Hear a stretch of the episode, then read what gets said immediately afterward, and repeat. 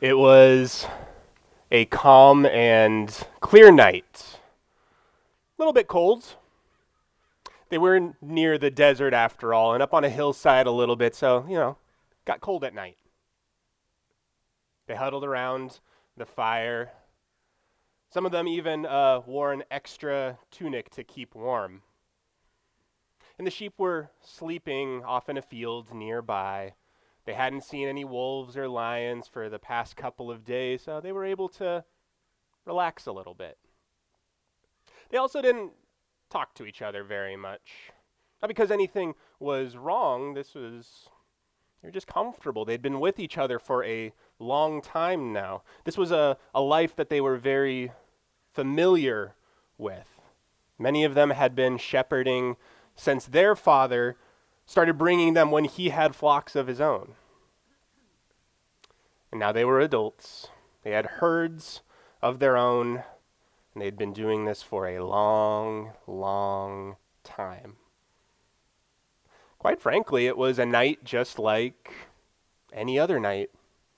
A night that they had experienced hundreds, if not thousands, of times beforehand. It truly was just a calm and peaceful night. When out of nowhere, a massive blinding light in the sky burst open, and in the middle of that bright light was a person, or at least it kind of looked like a person. An absolute terror overtook each of these shepherds.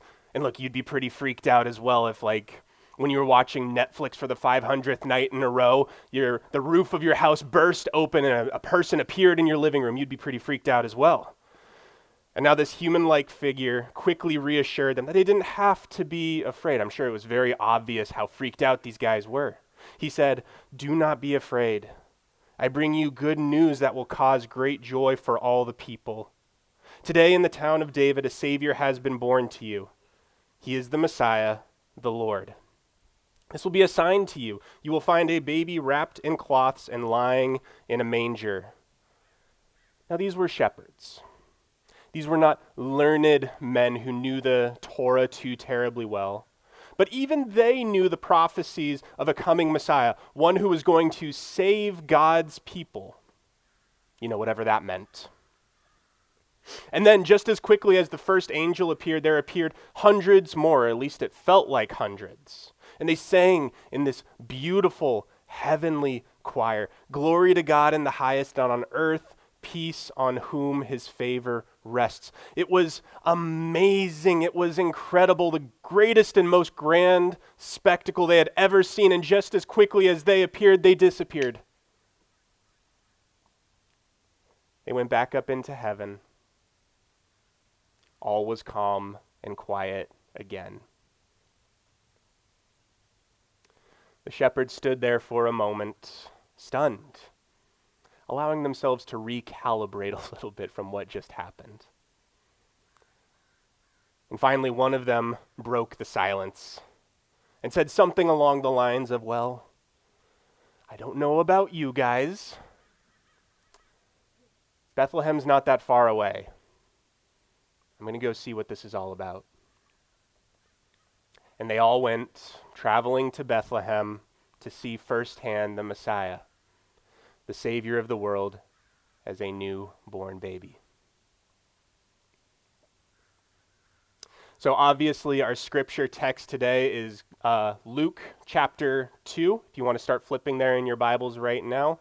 Luke is one of the first books of the New Testament: Matthew, Mark, Luke, and then John.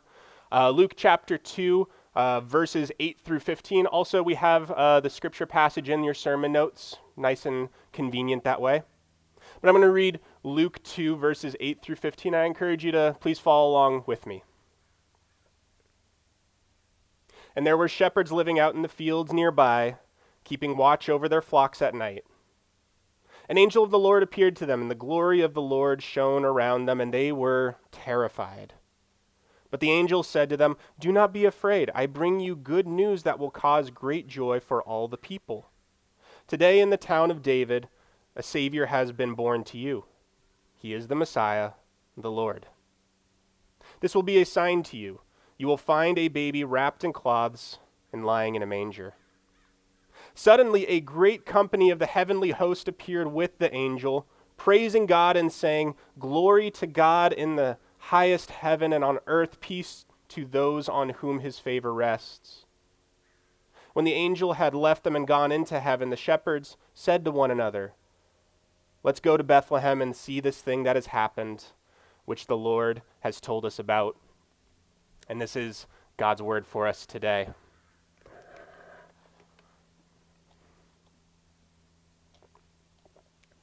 Have you ever realized how wild that story is? Like, could you imagine being those shepherds? Or imagine if some big cinematic director, like a, like a Christopher Nolan or a Peter Jackson, made this scene into a movie and you got to watch it on this big IMAX screen. You'd be absolutely blown away. It would be Uh, disorienting, it would be astounding. And a lot of us know this story very well, and it's it's great that we know the Christmas story so well, and I'm sure there's many of us here today who have heard it hundreds of times before. But one of the downsides of knowing it so well is that uh, perhaps the amazement and wonder and majesty of it, it kind of just wears off over time, and that happens to me too. So these angels burst onto the scene and they tell the news of Jesus being born nearby in Bethlehem. The Savior of all people has been born. And this is good news that will cause great joy for all people. Not just the shepherds, not just the Jewish people, not just the people in that time of history, but good news for all people at all times. Good news of great joy. Good news of great joy. So if you've been following Innova's Advent devotional, and I really highly encourage you to do so because they are all absolutely fantastic. We are now entering into a week focused on joy. Two weeks ago, our focus was on hope. Last week was on peace. And this week our focus is going to be joy. And joy is a funny thing. Like, I personally find it kind of difficult to define. Like, obviously I can define it. Like, if you type joy definition into Google, uh, what comes up is a feeling of great pleasure and happiness.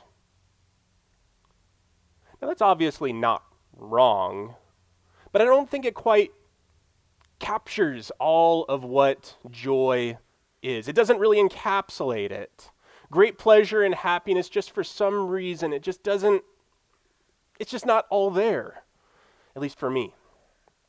When I think of experiencing true, pure joy, it also contains elements of peace and comfort and contentment, of love.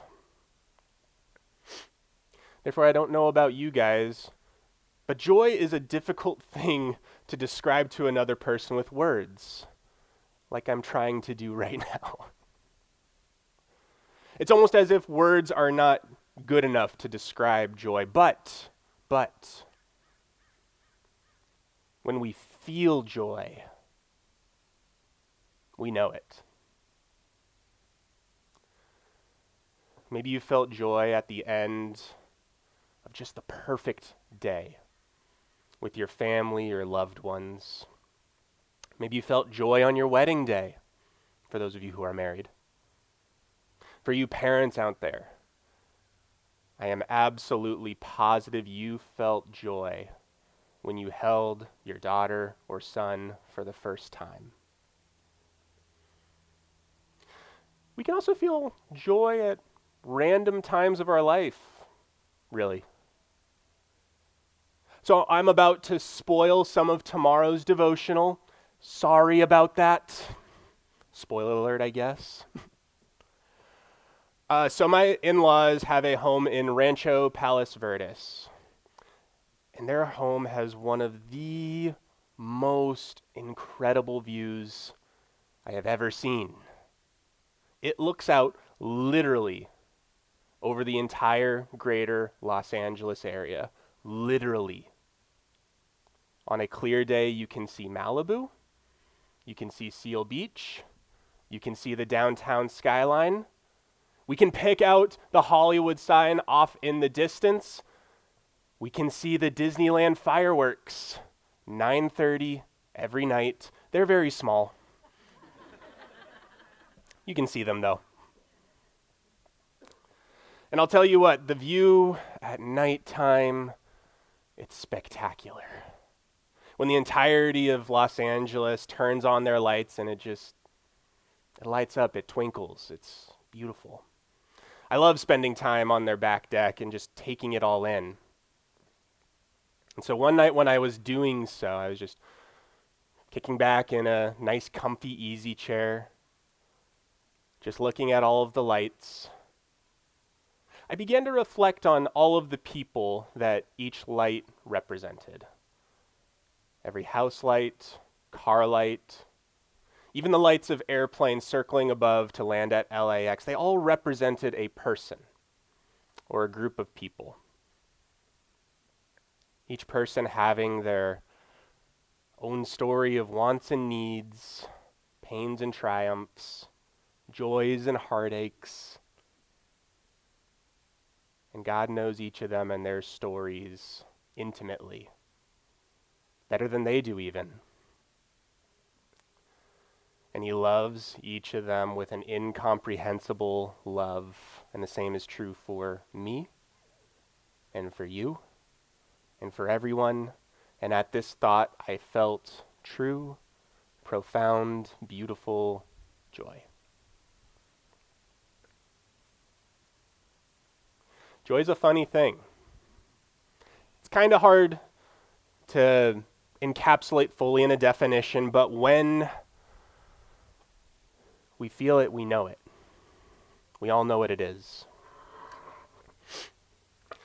And in our passage today, the angels bring good news of great joy for all people. And like I said, this is for all people at all times, including us. This news is meant to evoke joy within us. This news is meant to evoke that profound feeling of happiness and good pleasure that is indescribable. Jesus, God himself, is born a lowly human. Do you get how mind-numbing and incredible that is? God, the creator, sustainer, and ruler over literally everything. He exists outside of time. Our minds will never begin to comprehend what that actually means and looks like.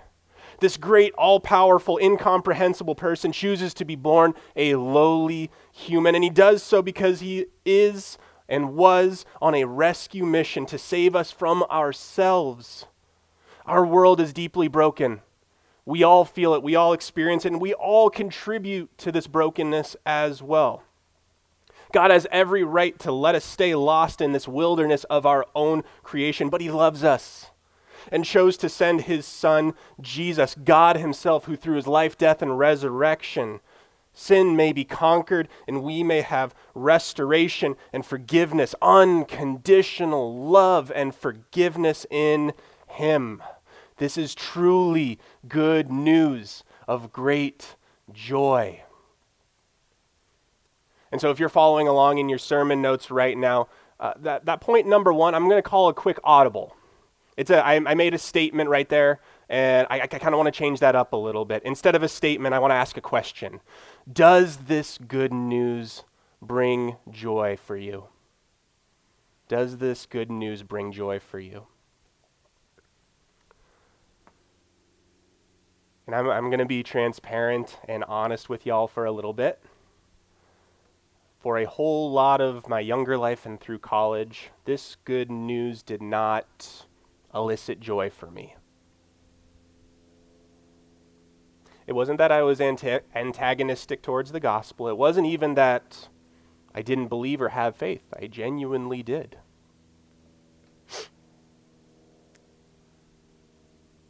For a lot of my life, I knew about God, but I did not know God. There's a big difference. So I was raised in a devout Christian home. My parents love Jesus very, very much. And I've known who God is since the time I could form my own thoughts. I put my faith and trust in God at a young age. I believe I was around seven or eight years old or so. I've been a faithful attender of church my entire life. Went to children's ministry, went to youth group. I went on missions trips, served on the worship team, and helped teach children's ministry while growing up. Even for junior high and high school, I attended a private Christian school where I attended chapel every week. I prayed with my classmates every day, and one of the classes that I attended every day was Bible. I went to a Christian university and studied theology for my undergraduate degree, and literally just last week I finished up my master's degree in theology. If there was anybody, if there was, no, no, no, no, no, no, no. If there was anyone who knew about God, it was me. Oh, I could tell you various atonement theories and rattle off ten different theological heresies. I could give you long, insightful answers to the deepest of theological questions. I knew the Bible front and back, side to side, and at one point, I could recite all of the books of the Bible in order. I can't do that anymore. I knew about God. But for a lot of my life, I did not know God. In a personal sense. Knowledge about God does not equate to knowing God. There are many people out there who are absolutely brilliant in the realm of theology and biblical studies, but they don't know God on a personal level. On the flip side, there are people who may be new to the faith, who may not know the finer points of theology or the Bible, but they have a deep, deep and personal relationship with God. And I think it's that deep and personal relationship with God, knowing God, that elicits joy. We are told in Galatians five twenty-two that one of the fruits of the Spirit, one of uh, the, the natural outpourings of knowing God, having His Spirit within us, is joy. It is, it's why James tells us that we can have joy even in the midst of suffering. It is why the psalmist can write, "You make known to me the path of life. In your presence there is fullness of joy. At your right hand are pleasures forevermore." That's Psalm sixteen eleven.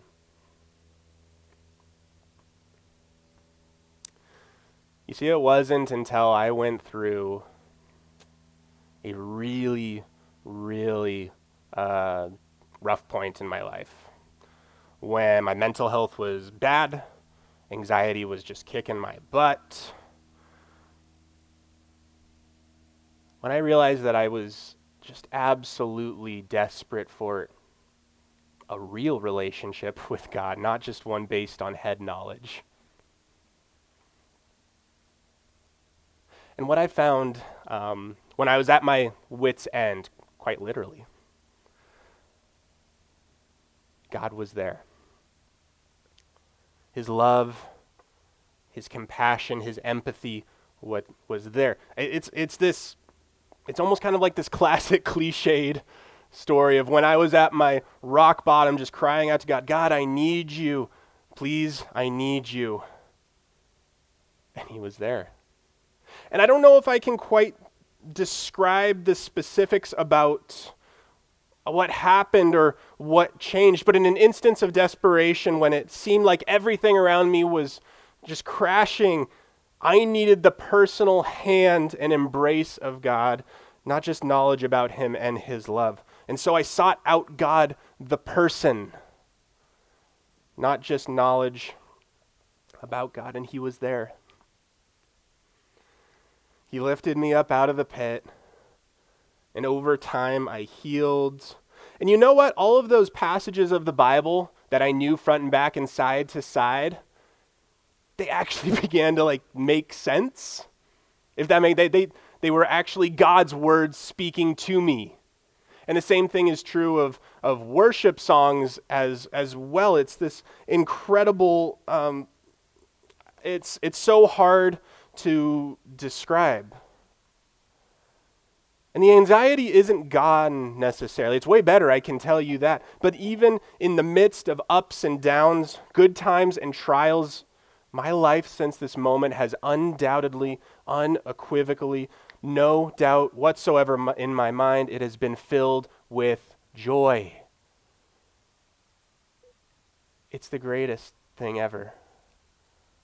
It really, really, really is, you guys. And so I don't say all of this as some sort of, oh, look at me story, but rather I tell you this as a personal witness of the joy that knowing God provides. There is truly nothing greater. Trust me, I know from personal experience. It is so, so good.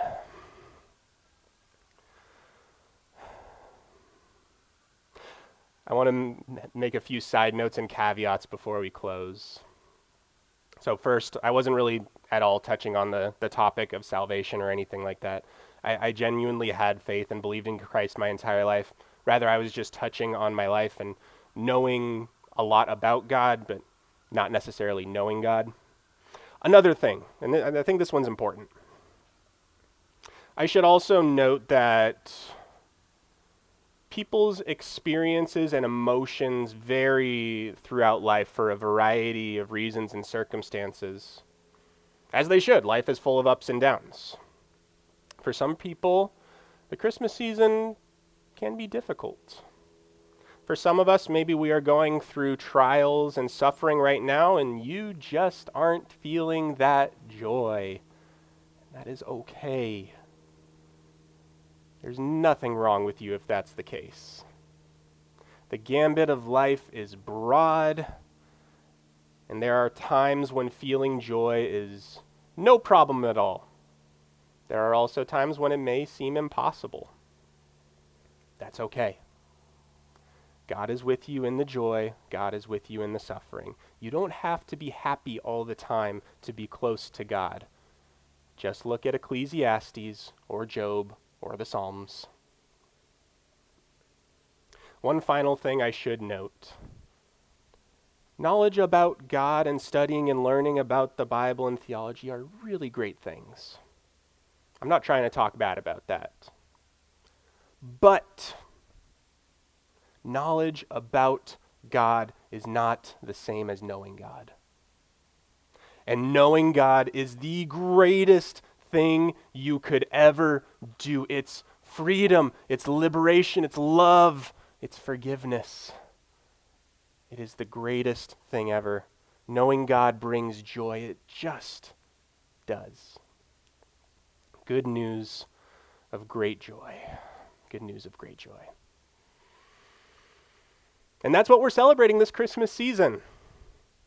It started on that night in Bethlehem, when it was a night just like any other night. All was calm and peaceful. And just as those angels burst onto the scene in joyful, triumphant praise, bringing good news of great joy, Jesus too burst onto the scene. God incarnate on a rescue mission.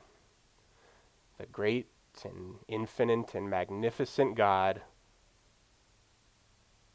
wants to have a close, intimate relationship with you that is full of abounding and unconditional love and forgiveness. There is no greater reason to have joy. Amen.